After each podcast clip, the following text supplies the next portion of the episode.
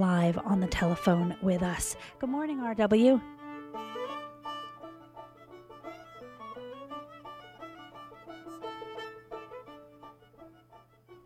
Let me see if we can't uh, find RW once again here. Good morning, RW. Hey, good morning, Allison. After working for 10 days straight down in Trenton, I was especially glad for Saturday's rain, which allowed me to stay home and catch up on a few things, including some errands I wouldn't have otherwise been able to do. One of them was a stop at our local, twice weekly during the summer, farmers market in Orono. I like to see how the stuff I'm growing in the garden at home compares with the produce the professional farmers have to offer. I also have a few favorite vendors I like to visit. One of them my girlfriend and I call the Chicken Man. In a few more all too short months, he'll be supplying us our Thanksgiving turkey. But during the rest of the year, we get eggs and various cuts of chicken from him. His somewhat drooping eyelids made me look a little weary, and I asked him whether he was having a peaceful summer simultaneously conjuring up a mental image to myself of chickens squawking and cleavers flying as I looked at the various cuts of poultry displayed in front of me. No, he replied with a sigh, we're pretty much at it morning, noon, and night. The whole summer is kind of like one long day to us. Don't ask me why, but his words made me think of the Northern Crown, otherwise known as the Corona Borealis, a bright little circle of stars between the constellations of Hercules and Bootes. The Northern Crown has been known by a myriad of other names as well, among them the wreath by the Greeks, the boomerang by the Australian Aborigines, and the Camp Circle or the Celestial Sisters by the Native Americans. The jewel of the crown, its brightest star, is Alphecca. 75 light years from Earth, Alphecca is brighter than 52 suns. All of that nocturnal luminosity jibes well with the general brilliance of July, this month of abundant heat and energy. This July, the moon is at its furthest point from Earth twice. It's already been at apogee on the first of the month, and it will be at apogee again on the 28th.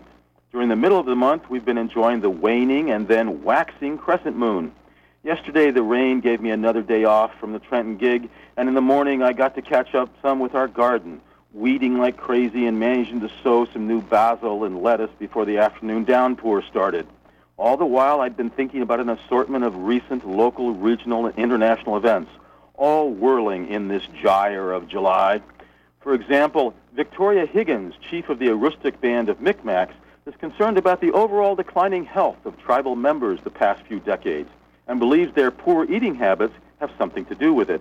Hence, using monies from various grants along with their own matching funds, the tribe has begun building a farmer's market and a fish hatchery in his chapter called Cetology in Moby Dick, Herman Melville spent considerable effort discussing, discussing whether or not whales were fish, playing on the old if it swims like a fish, looks like a fish, etc., eventually deciding that whales were indeed mammals, which was important to his view of Calvinist theology, but we'll get into that at a later date.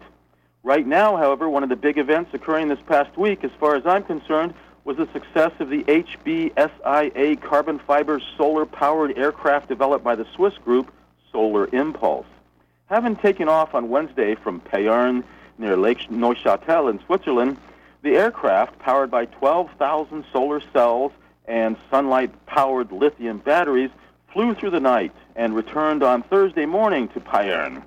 The flight was part of the project's $95 million effort to eventually pilot the first flight around the globe in an airplane using only solar energy. Think of it.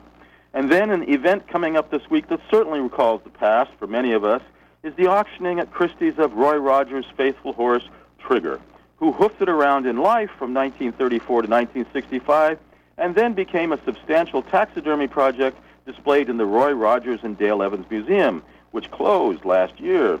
Bidding for the remains of Trigger will begin at $100,000.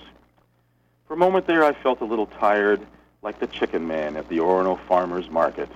From Orono, Maine, have a great day.